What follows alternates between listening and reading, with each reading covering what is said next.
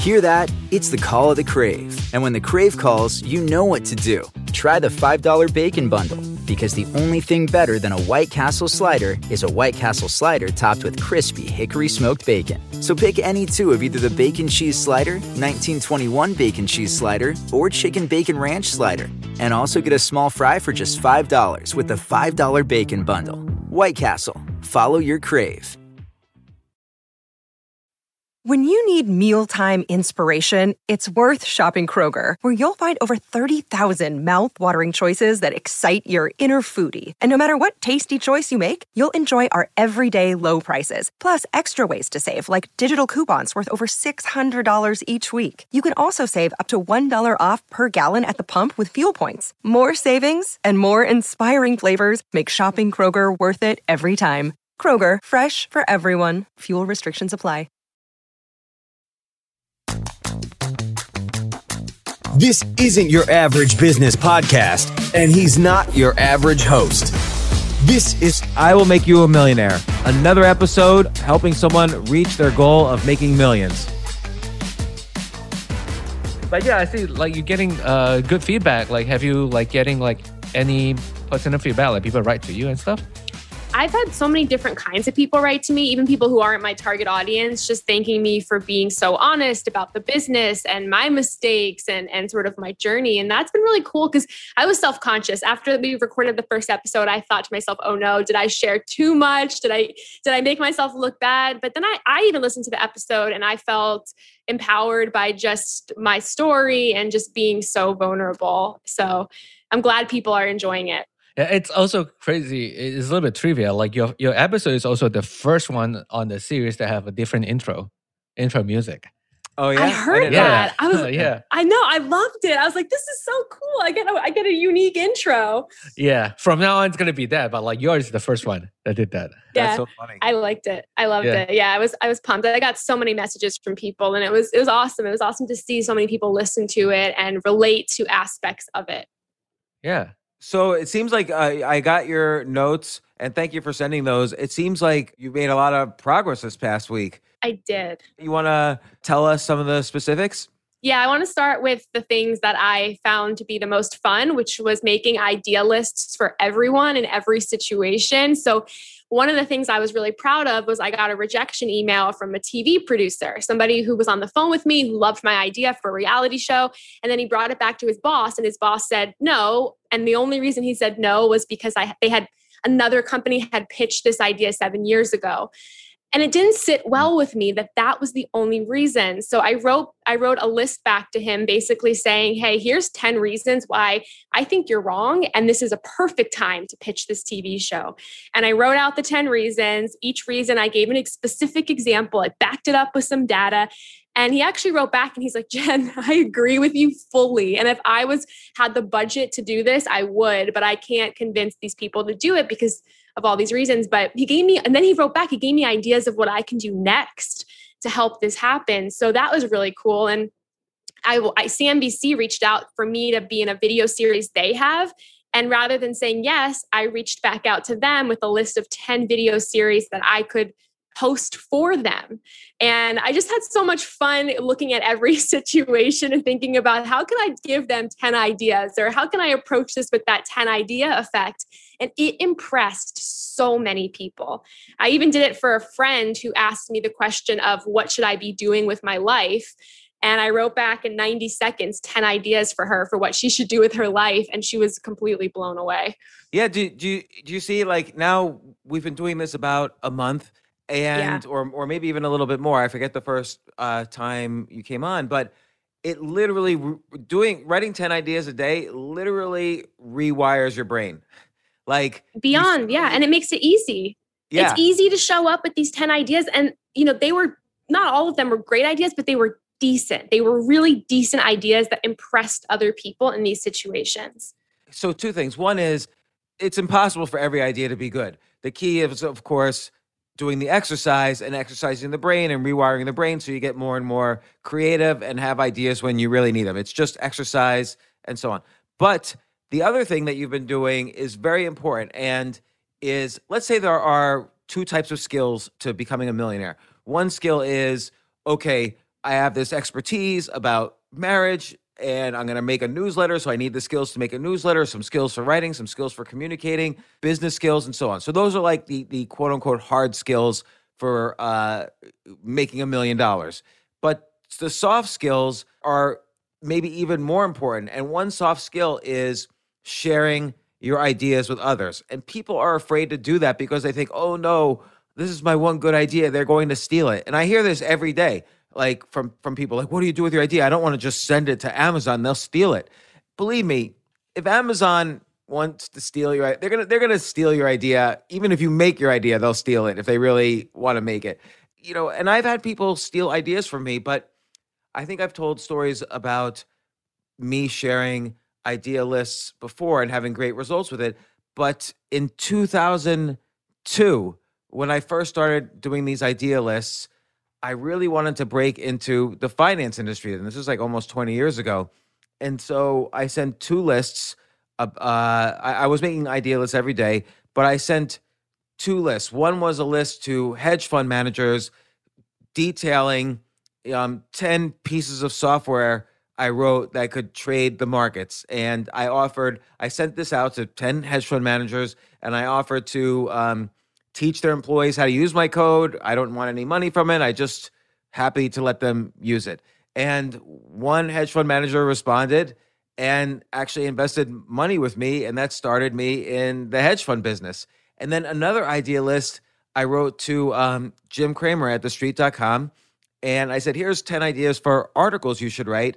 I would love my subscription to thestreet.com even more if you wrote these articles, no reply necessary. And he wrote back instantly and he said, These are great. You should uh, write these articles. And that was after after 12 years of writing, uh, that was the first time I had a paid gig for writing, which turned into 25 books later and newsletters that have made me, you know, a lot of money it changed my life writing ideas down and then sharing them changed my life in every situation so every year there's at least one or two stories i have like that where if i hadn't written idea lists and then shared them my life would be completely different right now and I also found, I always find that the number 10 is both so impressive to the people you send it to because they think you spent so much time, but it's also so great for you because every single time I make these lists, I don't know if you feel this way too, by number seven, I'm sweating. Yeah. And I feel like I can't go on. And that is where the good stuff sometimes comes out. But that to me, every time I get to seven and I panic a little bit. Yeah. Yeah. No, same here. Like I get to seven and I start counting. Have I reached 10 yet? And like five minutes later, and it's just seven. And like, oh, I got to come up with uh, three more. And then like 10 minutes later, I'll count again and it's still seven. Because I, I didn't write any more new ideas. I should have remembered, but it's still seven. And the thing is, you can't, take an easy shortcut then like like for instance let's say you're writing an, an idea list of oh here's children's books i could write and you know uh or a list of children's books to write eh, they can't be like oh i'm gonna just make eight nine ten like the same as you know like like let's say i said oh i'm gonna write a, a, a children's book of crossword puzzles i can't now say oh i'm gonna write a children's book of sudoku puzzles because that's kind of the same thing. It depends on the kind of list I'm doing, but you have to almost make them harder eight, nine, and 10. Yeah, I, I found that this week when I was doing my lists for some of the my project. I saw I wrote social media three different times in three different ways. And I said, Jen, you're not cheating. We're going to, even if it takes you two hours, you're going to get to 10. Yeah, it's very important that you catch yourself cheating. Like it's a certain kind of I guess, intellectual honesty with yourself that, oh, this was a little too easy. You've got to really make it harder. It's sort of like the Mike Tyson quote. By the way, have you ever noticed a lot of people quote Mike Tyson like he's like this great philosopher? So, like, you, know, I remember one quote he has is, uh, "You can have a plan until and until you get punched in the face," meaning you know plans are useless ultimately. And another thing he said is, "I don't start counting my push-ups until I'm in pain." And so it's it's the same thing with these idea lists. Ultimately, the first seven are easy, and then you do three that are you're in pain. And it's like it reminds me of that Mike Tyson quote, the, the great philosopher Mike Tyson. Okay, so you, you shared some, and did how did people respond? Like, did the TV people respond uh, to the video hosting? Yeah, and, and I wrote I, I somewhere in here I have the response, but the woman was so impressed. She CC'd her boss on it and was like, "We're going to discuss these at our next meeting." And again, no one asked me to do that. They didn't, you know, I, I did that on my own because I couldn't stop thinking about how I know what I wanted, and I wasn't. I, I was going to create the opportunity for myself. And the same thing with the TV producer for the reality show the rejection didn't sit well with me. It seemed like a cop out. So I just thought to myself, I got to put out these 10 reasons why I think now is a great time for a show. And I was, I'll be honest with you, I was very scared to press the send button because you're vulnerable. You're you're putting something out there that no one asked for. But I kept thinking to myself, what do I actually have to lose? Maybe they'll never write back, or maybe I'll get a step closer to what I want. So those were like exhilarating moments in my life. Highlights of my week were just sending these lists to people. Yeah, no, I, I, it, it's a full time job being an idea list creator if you want it to be. Meaning, yeah. it, it, it really is a source of millions of dollars. Like it could create careers, it could create projects, it could create, and, and you realize you have the energy to do more than one thing because if you pitch five different ideas to five different people who like them, some subset of those five you'll be able to do. You'll have the energy to do. So yeah. that's really great that it's that that part's working out. And again, that's you know, not necessarily one of the hard skills to making millions. Uh, you kind of need the combination, but uh, it's a very important skill to basically rewire your brain. And there's a lot of evidence that you could re- re- rewire your brain as adults. Only in the past few years, they've they found out that adults have what's called neuroplasticity, where you can learn new things just as well as a little kid can learn them. And people don't really know that. They think, "Oh, I can't. You can't teach an old dog new tricks." But the reality is now science has shown that you can teach an old dog new tricks. Not that you're an old dog, but I am, and I could learn new tricks. So for the newsletter, the marriage newsletter, I had a goal of getting to 100 subscribers in 48 hours or less. So okay. from Monday until this morning, that was my goal. I had a list of 10 different ways I was going to get to that goal. And I also just like I chrono I wrote about the whole experience on LinkedIn so people could follow along the journey with me and I got to 107, I think. And oh, I did 10 different things to get there. Some things worked really well and some things didn't work, but it was an awesome experiment to get people to sign up for this newsletter and it worked. Wow, that's great. And so you're on Substack. I'm I'm now a subscriber to your newsletter, so I'm 108. And uh, uh, this is unrelated to anything, but in yoga, there's 108 yoga sutras. So just me saying 108 just reminded me of that. A powerful number, though. So, so I'm I'm the 108 subscriber to your newsletter now. But uh, uh, and it's looking great. I see the comment. Uh, somebody's already commented how they're they're really looking forward to this. First years of someone says the first three years of my marriage have been nothing short of life changing, and I know that others are feeling the same way or are wondering what that means. Can't wait to read more. So that's uh, that's great. Yeah, and I, you know, I had some fails this week. I um, was using another so- another newsletter software for this that I just got so hung up on. It wasn't working. It was stressing me out. I spent probably 15 hours struggling with it that I just made the move and said, you know what, I'm going to switch it all over to Substack and I'm going to go from there. There were a couple of things that held me back mentally that I really had to push through. But ultimately, by today, I got the newsletter up and running. There's two different newsletters out. There's two different um, subscriptions. There's two different issues out there already. Two different posts of the newsletter. Got 100 subscribers and was able to find not only 10 different ways to get to 100 subscribers, but I also made a list of 10 ways to make each newsletter shareable so that people who landed on here and subscribed for the first time would feel empowered to share it with other people. Yeah, that's great. I think I think it's almost a full time. There's many full time jobs all at once that that one has to do, but figuring out how to make it shareable and how to get more subscribers is is of course a nonstop uh, thing. And uh, you know, you've had what what were your biggest successes in terms of getting to the first 100 subscribers? And you wrote about it in the notes to me, but I want to kind of go over it uh, for for everybody. So the two things that worked really well were number one, Facebook groups. So I've run a couple Facebook groups in my lifetime for Bridesmaid for Hire, for another wedding book that I was writing. So I went there first and I posted about this. And those groups aren't so active, but they do have some members. So posting there, I saw a ton of traffic and a ton of subscribers from Facebook groups. I also did some research and posted in about five or six other Facebook groups where either people were in the process of getting married or were in just sort of my overall demographic. And I saw immediate immediate traffic, immediate subscriptions there. I found a lot of people who weren't married yet were rushing to subscribe to this because maybe they're feeling some mm. of the mm. feels that could happen. That is and a great this, point. Yeah. And the second thing that worked really well was was reaching out to my email lists. I have about 60,000 people subscribed to my Bridesmaid for Hire email. I have about um, 5,000 with another email list I have. And I sent out really personal emails, almost with personal stories. And I made it very interesting. And I got a ton of traffic that way as well. So those are my two ways that worked well. And those two ways didn't cost me a dollar to do really nothing should cost you anything for getting a subscribers particularly also if the content's good ultimately it'll it'll survive on its own and people will share. Like if you have 10,000 subs and 1% of them every week share this newsletter and that gets you you know 100 more subscribers potentially it'll just keep growing exponentially. Like as you get more subscribers more will share and and it grows exponentially. So it's just getting over that first hump. But it's great that you did the experiments to figure out which outlets are best for uh, getting subscribers. You mentioned that Facebook ads didn't work. What, what did you try with Facebook ads? I tried three different ads on Facebook. I tried two that were short videos, one that was just a photo with text. I didn't get any subscribers from it. I spent a total of $30, I think, over the course of two days.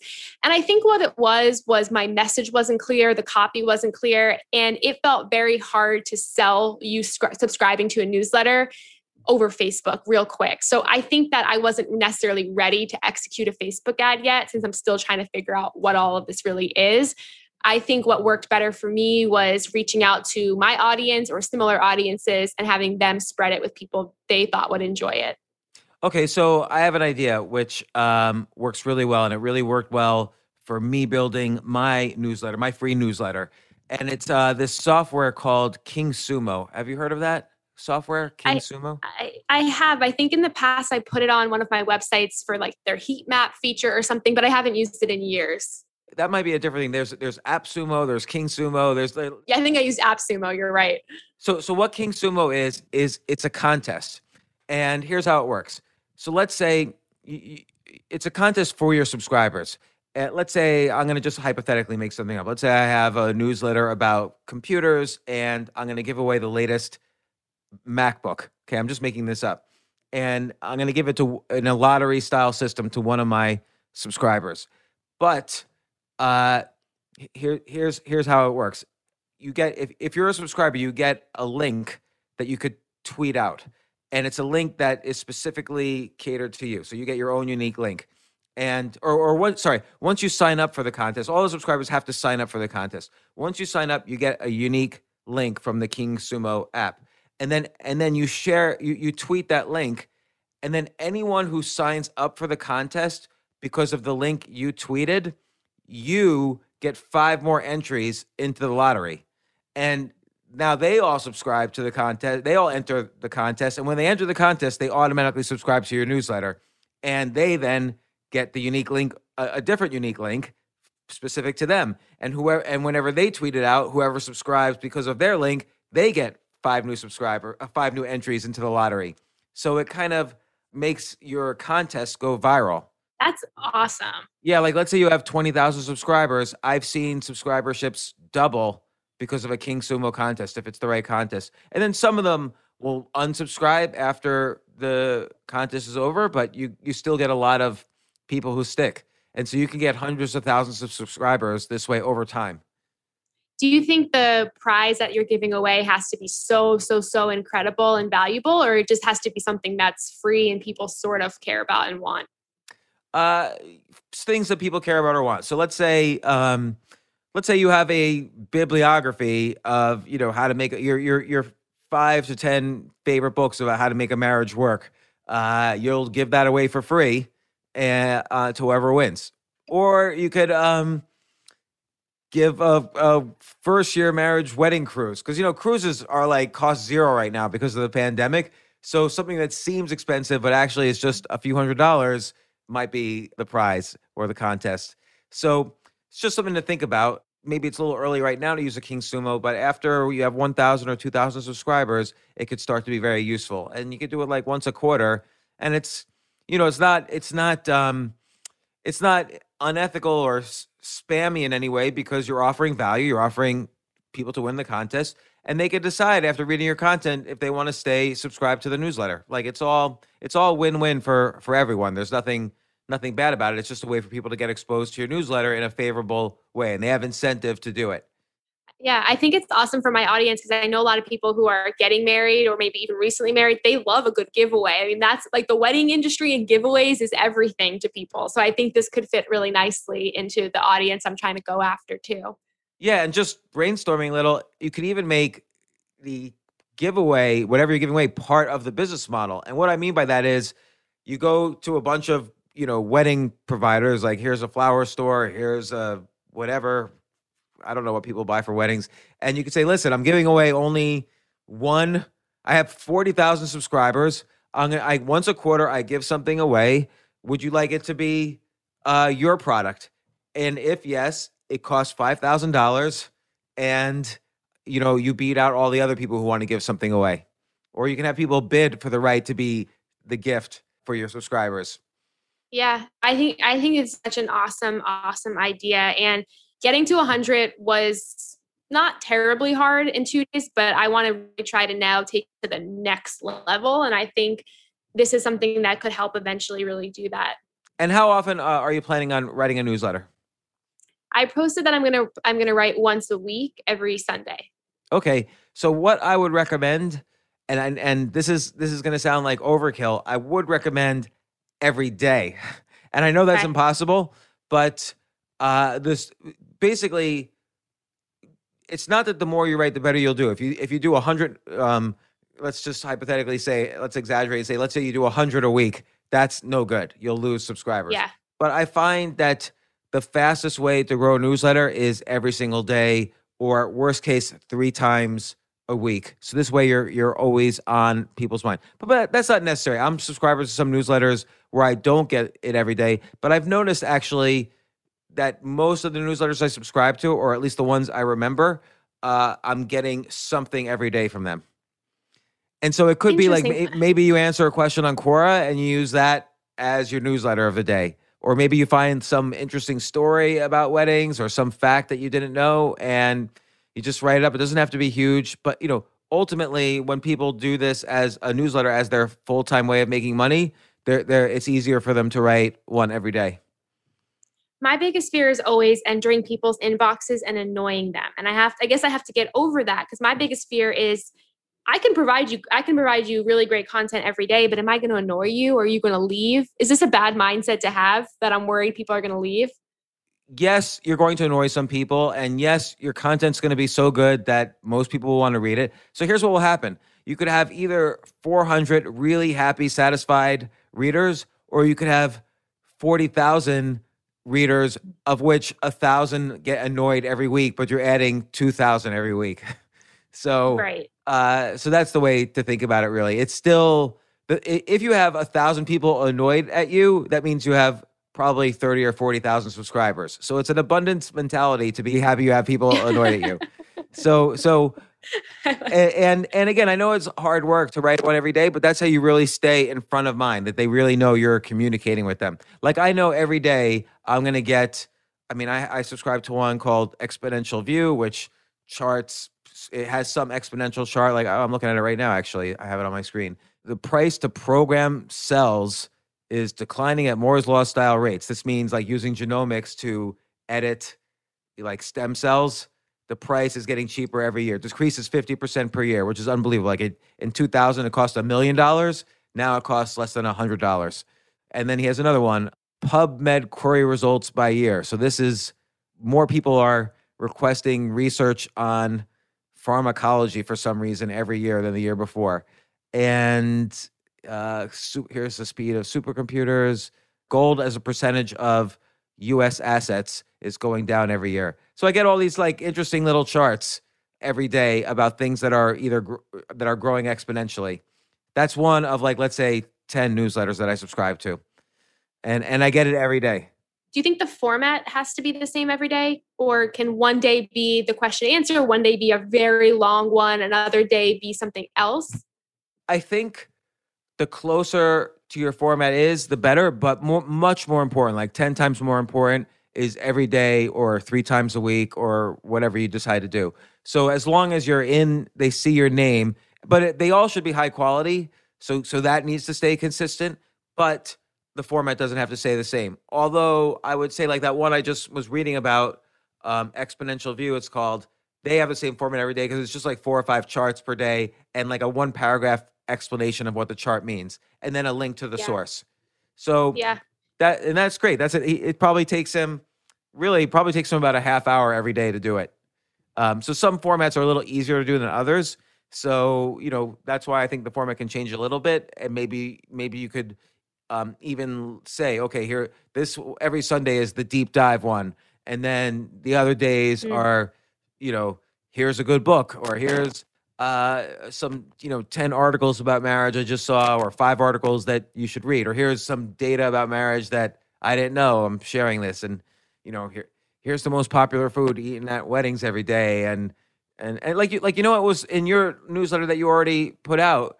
Again uh, uh, my eyes went right to of course the, the true statistic on how many marriages end in divorce in the first year or the first couple years 50% of marriages Yeah. end in divorce. Like so people love facts. You know because you know this is something that's interesting actually about financial newsletters. Because i always wonder with financial newsletters people pay for those but most people that i know subscribe to financial newsletter newsletters never do the investments that are recommended. And i finally figured out why. Is because yes they're informative and it's interesting information but really people just want stuff to talk about with their friends like oh have you seen this stock you know, did you know this about uh, what Elon Musk is doing lately? Or here's this little company that Jeff Bezos is involved in. Like people just want stuff they could say at the water cooler or or a cocktail party or whatever. So they want they want entertainment just as much as they want, and, and they want information they can share so they appear smart, and they are smarter because now they have this new information. So Yeah, just I having feel like those even- interesting facts is is interesting. Even as the writer of these newsletters recently i've been bringing up all of these things i'm learning to my friends to adam. I was walking around telling people did you know that 20% of marriages will fail in the first couple of years? I feel like that is always like the most important part of these newsletters is those those big that big fact but do you think um do you think at some point i should say because i think i was wondering if i should sort of tease people and say sign up now because the first x amount of people get this for free, but then eventually maybe the daily newsletter is paid. Do you think I should even go there or not even talk about that right now? Yeah, I don't think it's worth talking about that right now because you just Okay. don't know. Like uh, this is what I said last time: is that right now you don't know what the business model is. It might be the case that you want a million free. Subs- I'm exaggerating, but it might be the case that you want a million free subscribers rather than ten thousand paying subscribers. Because when you have free subscribers, your advertising it becomes enormous. Uh, Yeah. Particularly such a niche industry as the the wedding industry. With a million subscribers, I could tell you, you're probably going to make i mean that, that's such an exact let's just say a 100000 subscribers you're going to make probably close to uh, a million dollars a year or more Wow. No, that I, yeah, I almost was going to think about maybe saying something about it being paid in the future, but you're right. I don't even want to mention that now because I don't know what this could turn into. And a big thing that I was struggling with after we spoke last, this almost haunted me every day was we talked about making it general to marriage, but I couldn't get the idea out of my head of not just focusing on the first couple of years. So I You sort of ran with that yeah focus I- on the first couple of years Okay. I ran with that because I felt like a it's what I'm I'm living, but two, I really think those are the years that a a big audience really really needs. In my head and I wrote about this somewhere else. This is another fun fact, but there's 25,000 wedding planners out there and 12,000 divorce lawyers and I wrote there's nobody in between who helps you with, you know, everything else and there's that's why I do see such potential in an idea because there's no media outlet, there's nothing that really supports early marriage.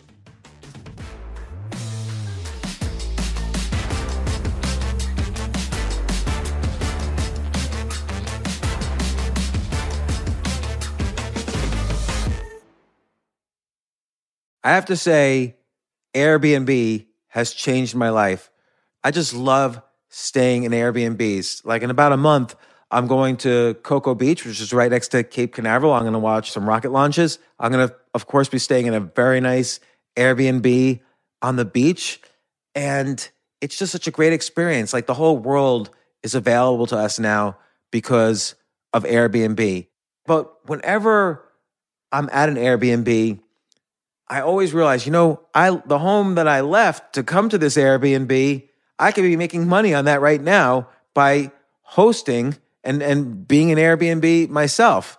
So, and I've known people, I had a friend who basically, you know, made a living from turning his home into an Airbnb. So if you have a home, but you're not always at home, you do have an Airbnb there. And it's an e- it can easily fit into your lifestyle and it's a great way to earn some money. Your home might be worth more than you think. Find out how much at airbnb.com slash host.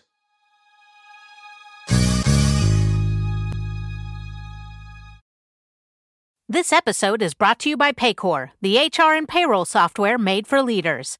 It's never been harder to recruit, hire, and engage workers. That's why HR leaders and frontline managers depend on Paycor for all things people management, from onboarding and performance reviews to compensation and benefits. Learn more at paycor.com/leaders. That's p a y c o r dot com slash leaders.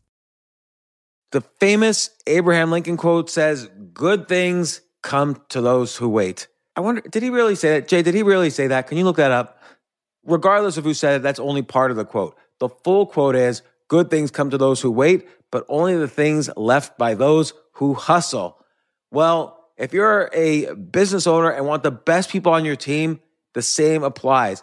Uh, and listen, I've interviewed 1,500 people now and a lot of entrepreneurs.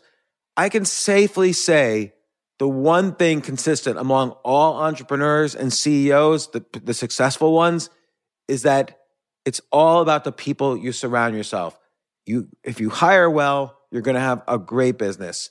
And you know, thankfully, ZipRecruiter puts the hustle in your hiring. So you find qualified candidates fast. This is so important. And I, I want you to try it. You could try it as a potential employer or employee. You could try it for free at ziprecruiter.com slash James. ZipRecruiter's smart technology finds top talent for your roles right away.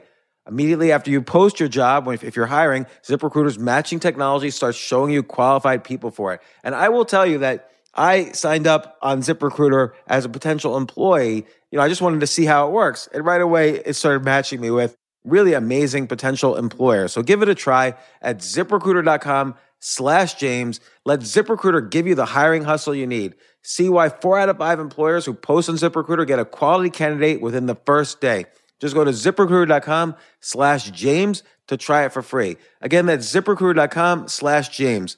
ZipRecruiter, the smartest way to hire.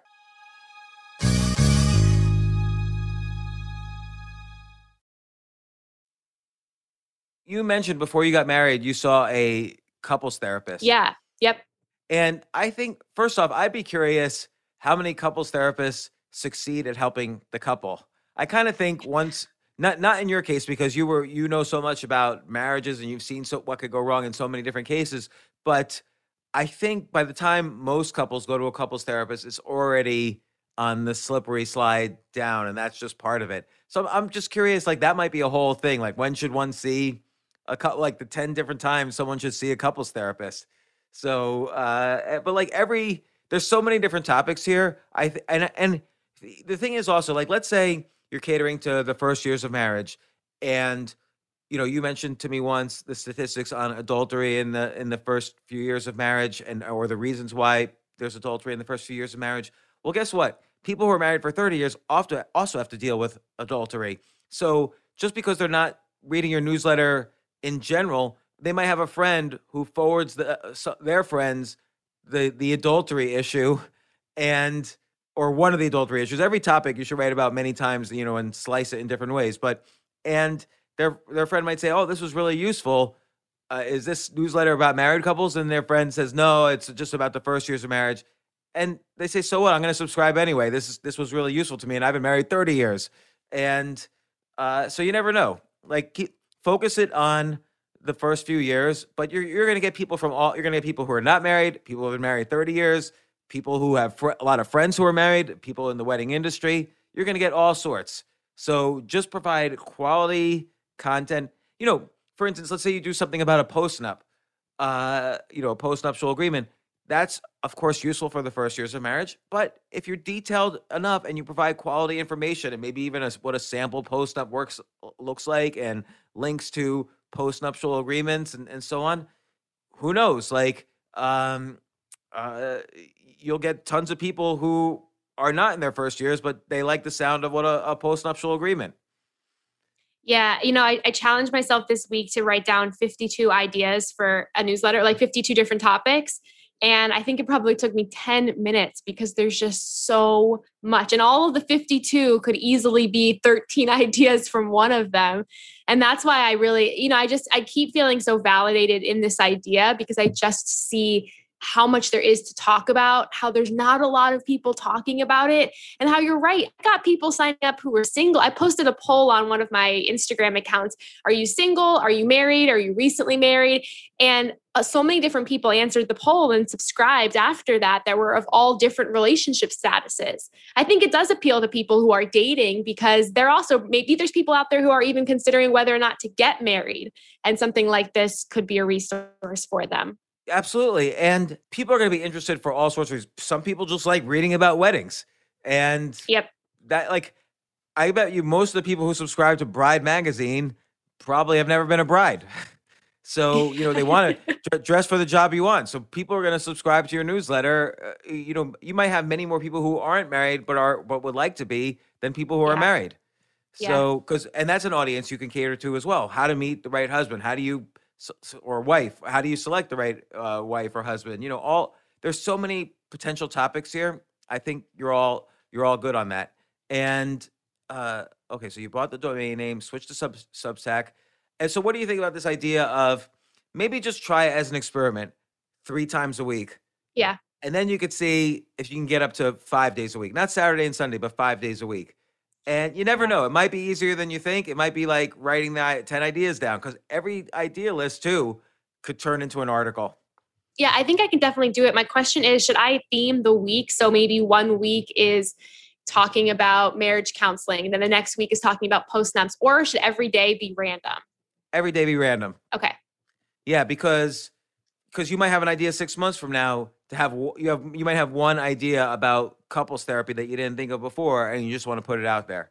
Got you okay. So, yeah i could do it. I could do three times a week. I could do every day because i could write them in advance. I can sit down one day and write a bunch of them schedule them to go out. So it's definitely doable. I would i would love to try it to see the growth too because i want it to grow fast. And you're right once a week it's so forgettable. It gives people another reason not to open it if they only see it on a sunday.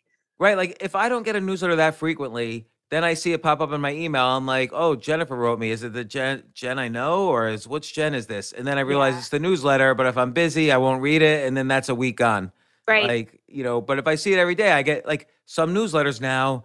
Um, I, like I go, I get you know hundreds of emails, literally like every 15 minutes, and I have to constantly delete tons of emails because I, I always look at all these. I'm not counting the spam emails, and so uh, now the newsletters are one of the few emails I keep around that I get from everybody because I enjoy reading them and I got used to them over time. Yeah. So yeah. like sometimes I forget I subscribed to something like I forget why did I subscribe to this, but then I'm reminded when I read the newsletter. You've almost built a relationship with the newsletter where you I want them to look forward to getting this in their inbox. But yeah.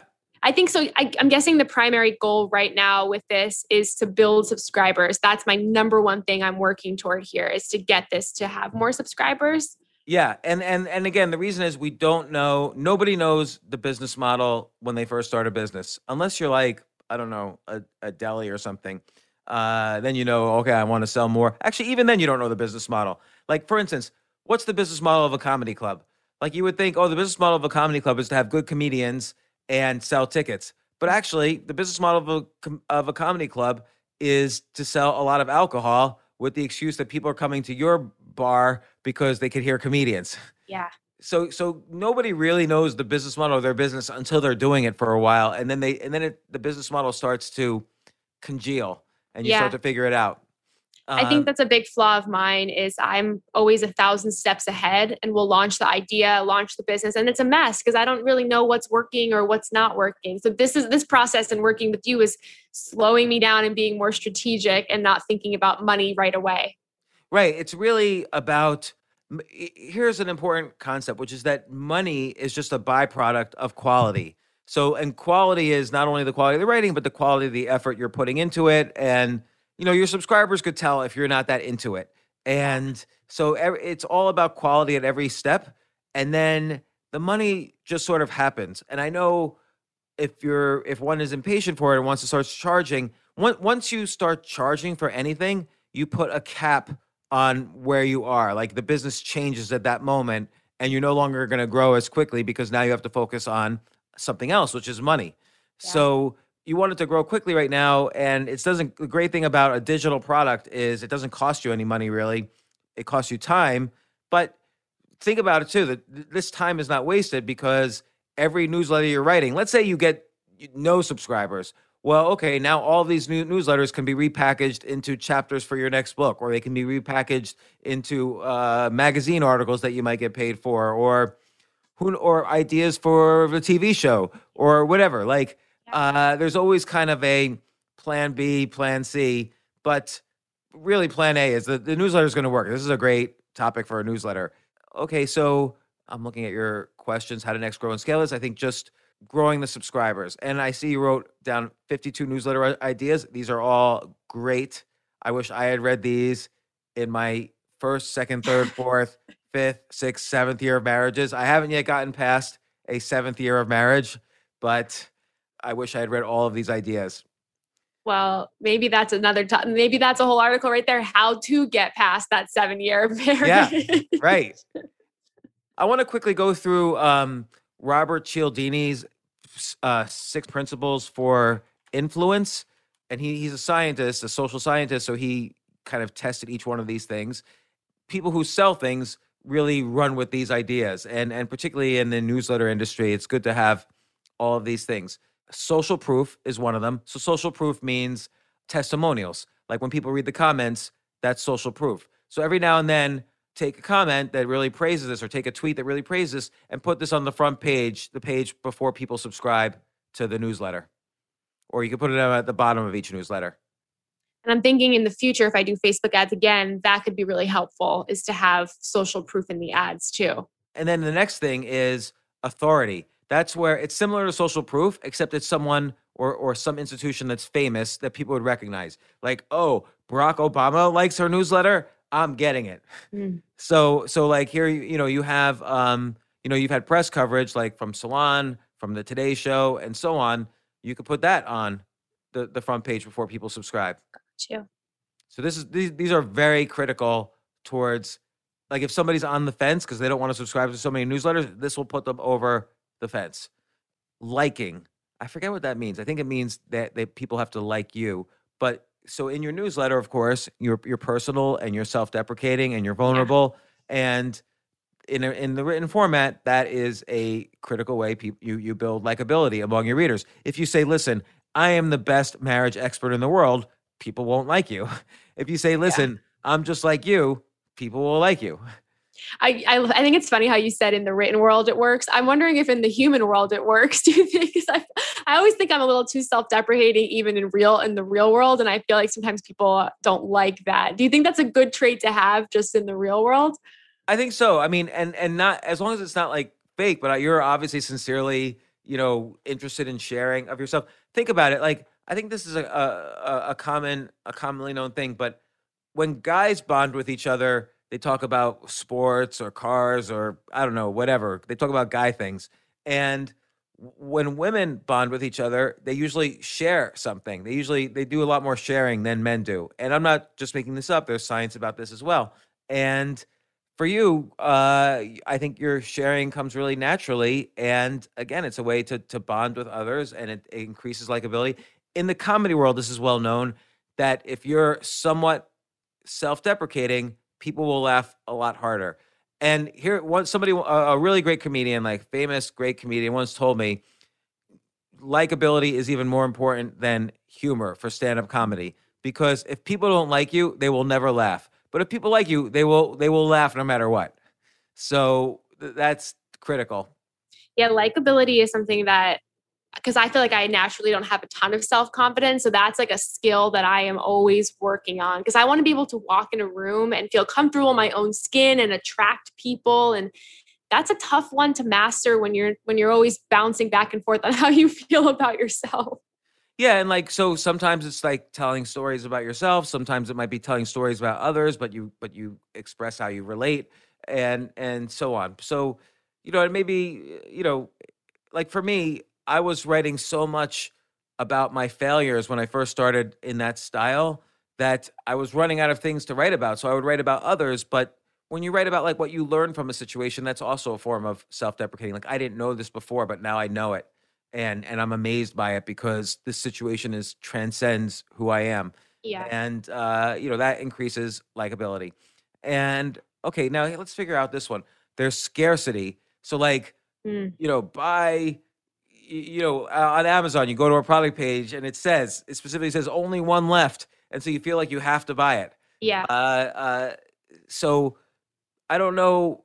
I always question, like with digital products, some people advertise like I'm only accepting subscribers till this date, so subscribe now. And I just think that's in general, not always, but in general, bullshit because it's a digital product. You can make a million of these. It costs you nothing additional.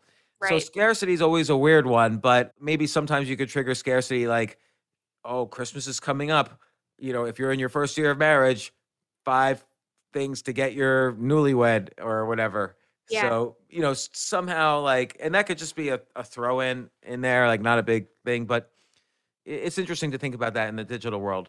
Commitment, we kind of spoke about, which is really showing people that this is what you do. You're you're here to serve them. Like so you're you're every issue is quality. You're not just doing this for, you know, as a hobby. Like they want to know that they're you're doing this for them and you're putting work into it. So that's commitment. Um, consistency is even if you do it once a week and it's every Sunday, do it every Sunday. Yeah. Don't do it Monday, Monday one week, Thursday the next week, Sunday the next. If you do it every day, stay consistent with that because they'll miss it, you know, after a few days of not doing it. Now, unless you announce in advance, like I'm taking a one week break or whatever. Um, so that's consistency and reciprocity. So reciprocity is like doing a giveaway. Like for instance, you could make, and this could be also be on the front page before people subscribe, or this could be in a tweet or an ad or whatever. You can make a list, 101 things I didn't know about marriage until the day I said I do.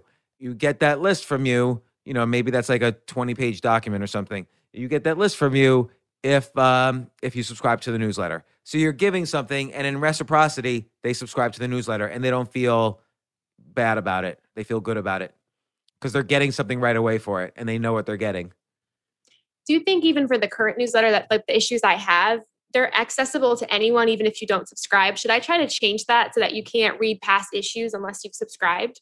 No, I think I, I think having three or four past issues is good.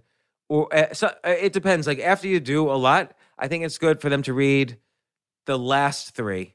Uh, Okay. uh, or or maybe like three just in the middle. Like three or four is good to be able to have for free, but then cut it off. Okay. Got you.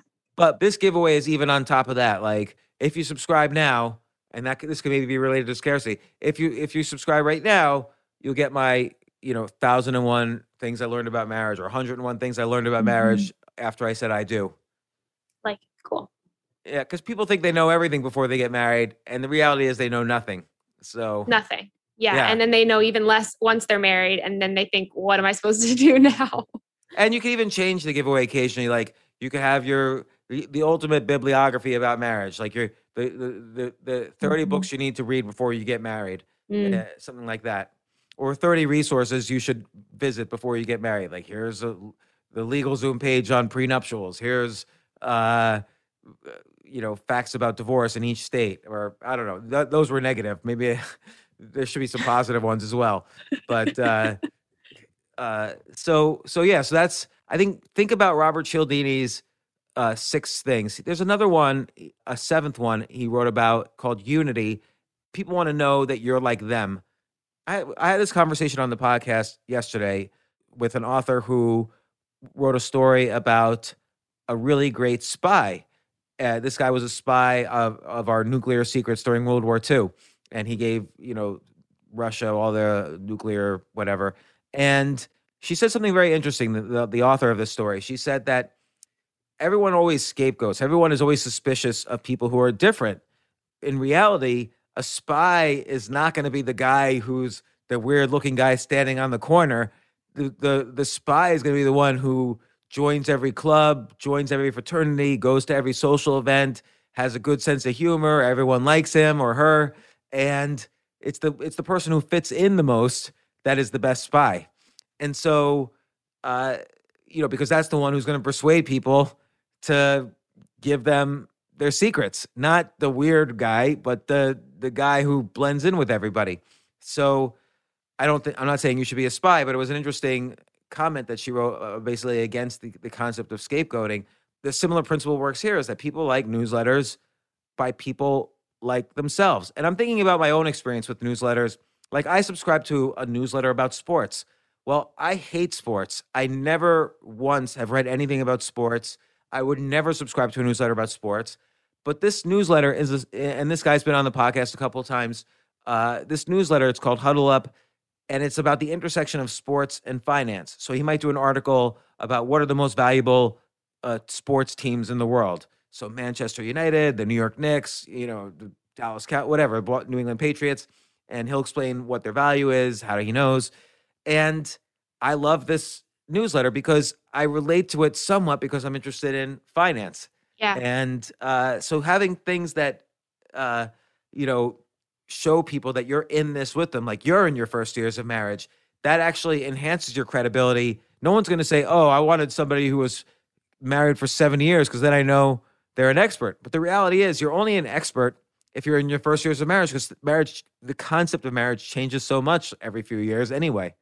Yeah, that's why I, I couldn't just do it about marriage in general because I thought, what am I? Who, who am I to do that? I don't know a thing about marriage, and I want to write this from the perspective of that early side where you're making mistakes. And also, I'm in the thick of it. I've been married, I don't know, two months, four months. Who even knows? I wanted to come at it from that perspective. So that's yeah. that's good to know. I think that that is powerful. Is when you do find something to connect with, not only the writer but what's inside too. Yeah, and the thing is, you have an interesting perspective because on the one hand, you're like everyone else. This is you, you're saying these are my first years of marriage too. On the other hand, you're an expert because you've been to 100, 176 weddings in the past few years. Like that's and you and not only just attended, you were the bridesmaid. so yeah. you became intimately involved with what was happening, what are the stories and and you know, you have all these stories that nobody else has about weddings and marriage. And again, marriage like people will subscribe all day long to finance newsletters because finance is something really important in our daily life. But guess what? So is marriage. Marriage is very important in our daily life. And many millions of people are interested in marriage. Like how many how many people got married this past year? Oh, I can tell you the average person spent twenty thousand dollars getting married in the pandemic, which wow, I found to be in, wild. Even in the pandemic. Yeah. Last year, even oh no, this is 2019 there were over 2 million marriages in the mm. United States. 2 million. So that's 4 million people who would be interested in your newsletter, plus all the people who are thinking about getting married, plus all the people in the ma- marriage industry, plus all the people who've been married for more than three years who are still interested. So this that's why this has a huge potential audience. Uh, yeah. and, and it really just depends on, you know, how you get the word out there, the quality of the newsletter, these Robert Cialdini principles of influence, you know, trying these ideas like a King Sumo or like a giveaway related thing and and so on. I think I'm I'm going to write a new list of 10 ways to get more subscribers and, and work on that because I even wrote there was like four ways that I should have done this week that I just didn't do that could have brought me even more subscribers. So getting 100 was easy, but I could definitely get to a thousand. That, you know, that should be my goal. By the way, uh, in your CNBC video series, this one topic, weird wedding businesses, that would be a great newsletter topic. Yeah, it's yeah, I, I thought so too. Someone reached out to me from CNBC asking me to, to give them ideas for weird wedding businesses for their article.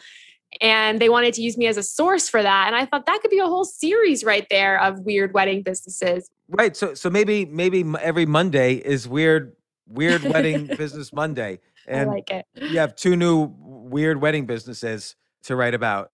Some people might subscribe just for that. And yeah. they might share that all over the place. Like I, for instance, I would share that with my daughters who are looking for businesses to start. Yeah. So, um, so I, I, yeah, a lot of these video ideas that you pitch to CNBC could be also multiple newsletter ideas. And and by the way, every one of your newsletter ideas is not just one idea; it's multiple ideas. Because right. you know, if you write about post nuptials, you can write about it again a few weeks later, but with a different slant on it, or yeah. a different story, or whatever. Or depression. There's 60 million ways people are depressed and there's things to write about depression in marriage or how do you explain to your husband or wife who's never been depressed and uh, what kind of will your treatment you know affect your libido or affect your relationship or whatever so yeah all sorts of eh, like even so you just have the one topic which is depression but that's like 50 newsletters right there i polled my audience my bridesmaid for hire audience i said those of you that are recently married, what are things you wish you knew before you got married? What are the biggest problems you're having right now? And it's anonymous to anyone but me. So I got probably like 25 responses from people. I wrote down every single response. And right there, those are 25 ideas for emails too. So the, the it's it's endless. And i loved hearing it from other people because i could brainstorm all day but the truth is there's so many people out there experiencing things i'm not that i want to know about. So i'm going to continue to do research too to make sure i'm hitting the hot topics and also hitting them with urgency based on time of year. You mentioned Christmas and the gift guide for Christmas, but in my head, I'm guessing that the holiday season, this is just a guess, might be one of the most tough times for a new marriage because you're having to make all of these decisions about whose family you're going to go yeah. to and things like that. So I also drag. need to, yeah, like, I need to make it a point. Holidays are a drag for married couples. I know. I know in so many ways in finances, like in literally every single category of a way, I think the holiday season is the toughest on a relationship. You know, another thing that might be interesting is doing some form of Twitter Q&A. So like maybe and this could be something that you do on an ongoing basis. So for for 6 years I did this. Every Thursday from 3:30 to 4:30 in the afternoon. Uh, for 6 years I did a Twitter Q&A where people knew that was like my Twitter office hours. And I did it from 2010 till about 2016. And then I stopped. But I would take, eh, I would do it for like an hour, hour and a half. People would ask me nonstop questions about whatever. And, and then I would write, I, you know, in Twitter's, you're limited to the size of your answers, but I would write more extensive answers, usually on Saturday. And that would give me an article. But then I took all of my, um, you know, or many of my Q&A sessions and turned the extended version into a book called uh, FAQ Me, F A Q Me. And then I did another one, which I haven't published yet, actually called FAQ Me Too, T O O. So uh, uh, there's all sorts of uses for all of these things. But but but one thing that it did though was it got me a lot of subscribers on my free email list. You know, it's wild. The other day I saw that I had tweeted you during the Q&A in 2013 a question. I think it was about I don't even remember but balance or something and you wrote back Oh, and oh, yeah? I screenshotted it I just as a memory. I even forgot what your advice was, but yeah, I remember the Q and A's and I remember tweeting you. And it's a great way again of connecting with the person if you enjoy what they're putting out there, that one on one. Yeah, and you get used to that Q and A format, which kind of fuels. Then you could look on Quora to see if anyone's asked a similar question, and now you have a ready to go answer on Quora or on Reddit. If you if you could do an, an Ask Me Anything, an AMA on Reddit, that's usually a valuable sort like when the book Choose Yourself came out, I did an AMA that day, and it was one of the most popular AMAs they ever had up to that point. And Choose Yourself was like number one for Amazon in the entire store. So uh, wow. uh, uh, it it really helped propel things. And now you're just uh, you're not even selling anything; you're just giving something for free. Your newsletter. So I've been loving Quora, by the way. I've been making it a point to answer a lot of questions throughout the week and making my responses longer. Here's how I'm doing that is I'll do the speech to text. So I'll I'll speak into my phone about what the answer is and have it type it all out for me. That way I can write these longer responses and I've loved doing it. I got I've gotten thousands of views. I've gotten a lot of people, um, not a lot of people following me, but I'm enjoying it. I don't do it as much as I should, but it's been a really fun way of building um, my audience, but also finding out what questions people are having about weddings and marriage and things like that. I did get some people sign up to the newsletter from Quora too. Oh yeah, yeah. I think in every answer, or not every answer, you can experiment. But I think at some point, sometimes I used to do this, like in the middle of an answer or an article, I would put in brackets, uh, please sign up for my newsletter the first year of ma- years of marriage and then you you have that's a link you know so if i click on it they go to your your page. So and i like doing the call to action like in the middle of an article or in the middle of an answer because it doesn't it oddly doesn't seem as much like an ad if you like as if because everybody else does it at the end. Yeah. No so, I, I like that.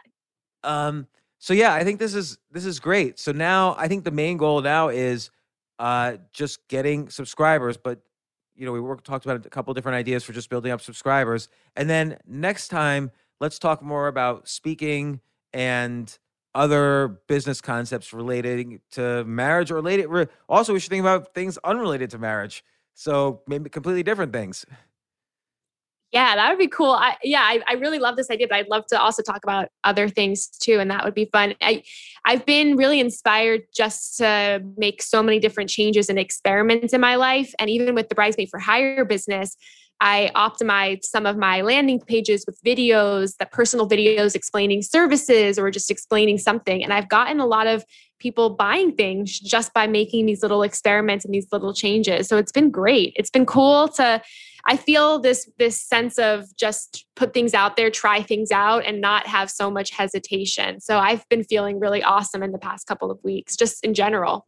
I have an idea actually. You know how uh, if someone's having a wedding, sometimes they hire a wedding planner, but they also hire a flower company. They also hire a, uh, uh, you know, a, a, what do you call the place where you have the wedding? An event space. Yeah. Uh, uh, they they hire a lot of things. So I have an idea. Like think of all the things that people spend money for in a wedding and then i have a, an idea related to that. So okay. we could talk, talk about that next time. And uh, what else is going on? You you uh, new york's opening up. Are you staying are you sticking around new york for now? Are you going on vacation anywhere we're looking at we're going to chicago next week. We're going hopefully to montana. I've always wanted to go to montana my whole life. I don't know why but i've had this like calling to go to montana. So we're booking a trip to montana. I hear a lot of people just, from la are moving to montana. I hear like that's just like how people are moving to austin. I hear people are moving to to montana as well like that's a hot. That's what I've heard. I don't know why. I've always had an obsession with Montana. So we're I'm finally getting to go, and maybe maybe I'll move there. I don't know. New York is fine. I I'm, I feel over New York. I feel maybe that I should have some sort of change in my life. So I'm constantly thinking of wait, perhaps where we can move next. But I have see. a friend, um, uh, Jabril, who makes these YouTube videos about different, almost exotic locations. Like he'll be in Medellin Colombia, and he'll do a whole video on why Medellin, which nobody used to want to live at because of the drugs, is actually the best place in the world for young expats to live. Or he'll do a similar one And right now he's in Ghana in Africa and he's doing a whole video series on why people should live in Ghana and it, and he makes it seem amazing. Maybe it is amazing to live there. And he has a couple different business models around it. One is just the ads on the YouTube video, but then also he'll recommend different real estate mm-hmm. agents or different properties like different buildings and he figures out how to get like a fee or a deal with with each place he recommends. And yeah. so and, and he makes he's been doing this for like five or six years he makes a great living doing this. Wow. Wow. No that's interesting. I and that's the thing is i feel like sometimes you make the most money with these alternative ways of thinking about making money, right? Not only just the ads, but thinking about all these other ways that you could optimize that to make the money, which is really cool, which I don't think of. I'm so straightforward with my ideas and how I'm going to make money off of it. If I wasn't talking to you right now, I would have launched this newsletter with a subscription plan that people can choose from, and it wouldn't have worked. It just wouldn't have worked. So, yeah, because it's always because here's what happens in general subscriptions is that you you want to get first a large audience and then the there's a formula. Some percentage of that audience that's already your free audience will now subscribe. But if you don't have the large audience or if you don't have the free audience, there's no formula. It's just random how many people subscribe. So like one friend of mine, uh, I might have mentioned this before. He he came to me with this idea. Um, well, I won't I won't go over the whole details, but he didn't have a free email list, and he started a a newsletter. Oh no, I here's what it was. He sold. He was making a report, and he and he came to me. He's like, "What do you think of this?" And it was something like, you know, fifty biotech stocks you need to know for the next five years. And I said, no, no, no, that's a horrible title. Like biotech or genomics is, is growing every two years. So in five years, it'll grow two more times or three more times. Title it 50 stocks are going to go up 300% over the next five years. So he did that and he sold, and he was going to sell it for $20. He was going to sell it as a book. I said, no, no, no, sell it for uh, $200. And he was broke. He was dead broke at the time. And he was living like in his mom's basement. And he sold something like 2,000 of these for $200. So he made $400,000 like in a few weeks and uh, uh, and then from that he started his newsletter. But the reason I bring it up is he didn't have a free newsletter at that time, so he didn't know how large his audience was. But he went back through all of his Gmails over the prior ten years, mm. and there were about thirty thousand unique people in it who had written to him about business related stuff. So he sent this out to all thirty thousand people, and he got like that's how some percentage of that of that group wow. bought his report and, yeah, and now subscribe to his that. newsletter. I feel like we, I always hear stories of people who created one thing, sold it for 200, made 400,000. And I always think, well, how did they get people to buy it? So that's interesting that it was almost just going through his old lists and emailing them. Yeah. That, that it's always, you know, I used to say, so in my very first business, I made websites for, you know, no co- companies didn't have websites then. I made the original AmericanExpress.com, TimeWarner.com, ConEdison.com, and, and on and on and on.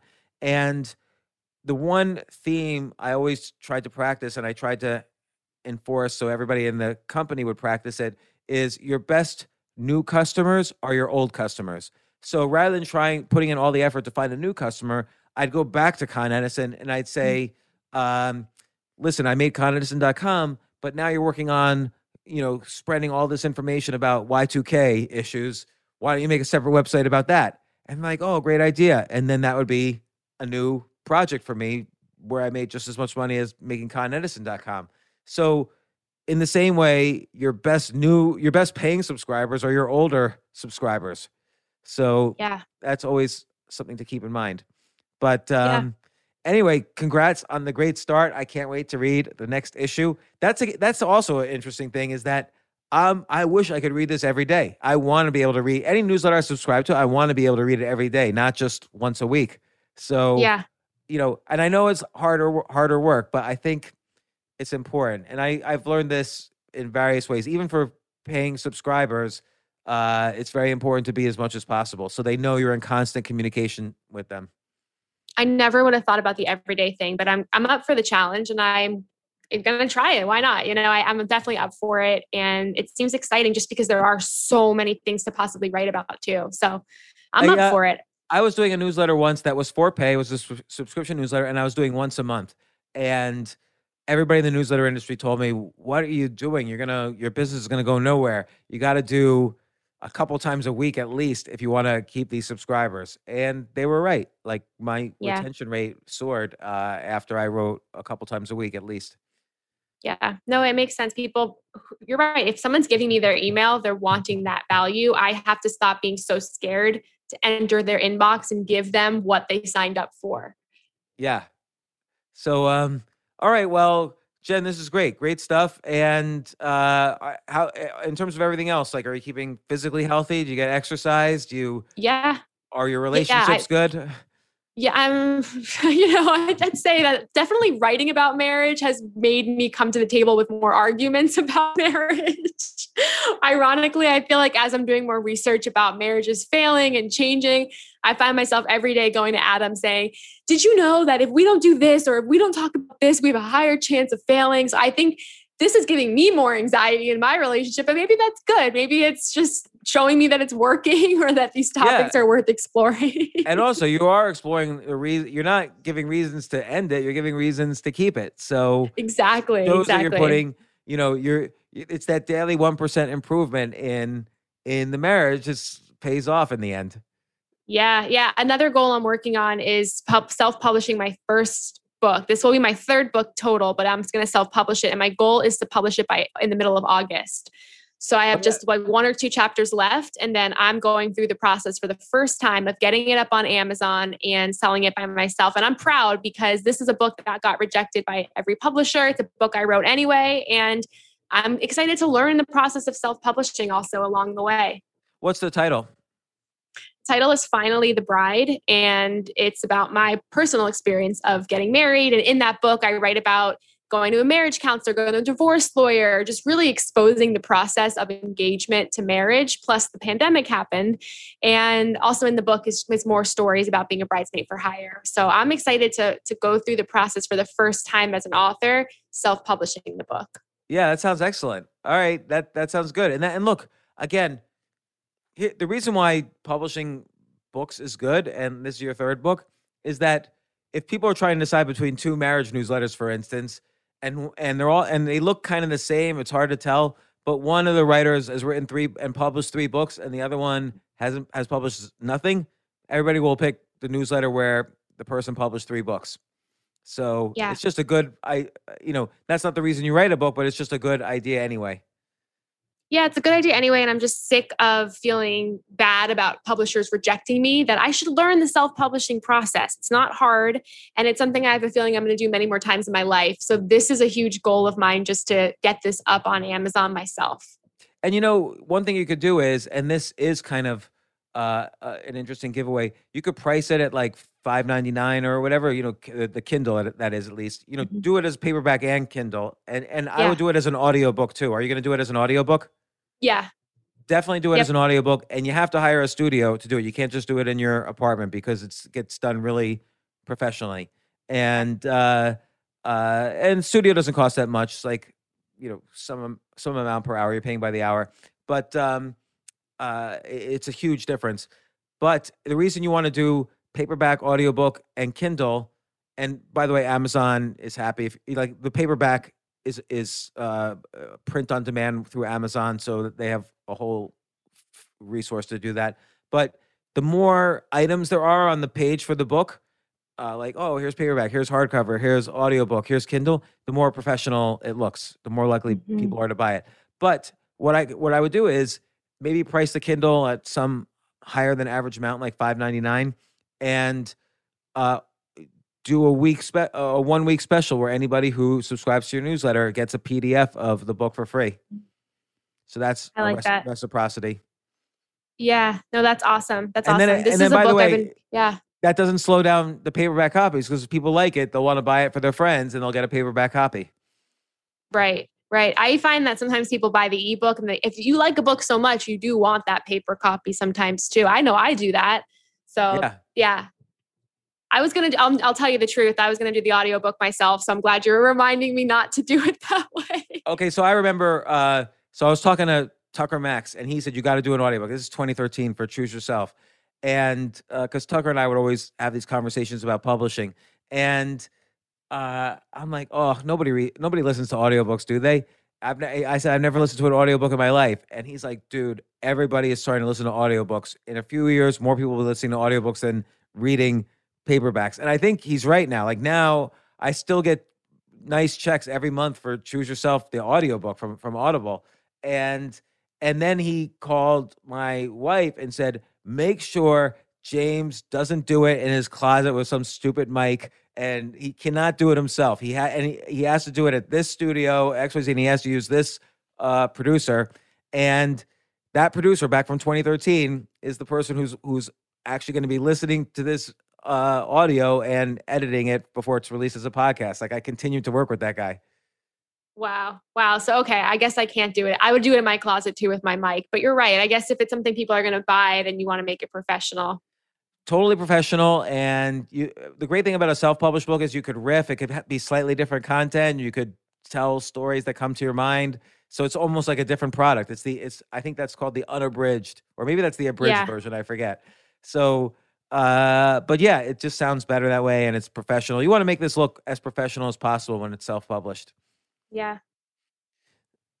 All right. Well, Jake, it's scheduled for next week, but let's. I, I look forward to uh, reading your your next issue. Thank you for all this advice. It's so helpful, and I just really appreciate it. No problem. I, I'm I'm enjoying this, and uh, and uh, so I will see you next week. I'll see you then. Thanks, James.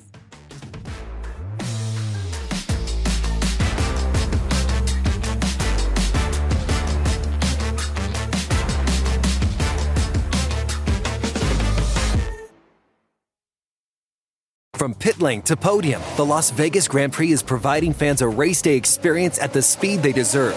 With the help of T Mobile for Business, our 5G advanced network solutions are powering race day operations with event wide connectivity. From streamlined gate entry to an immersive app, giving fans blazing fast access to the sport they love. This is accelerating innovation. This is the Las Vegas Grand Prix with T Mobile for Business. Take your business further at T-Mobile.com slash now.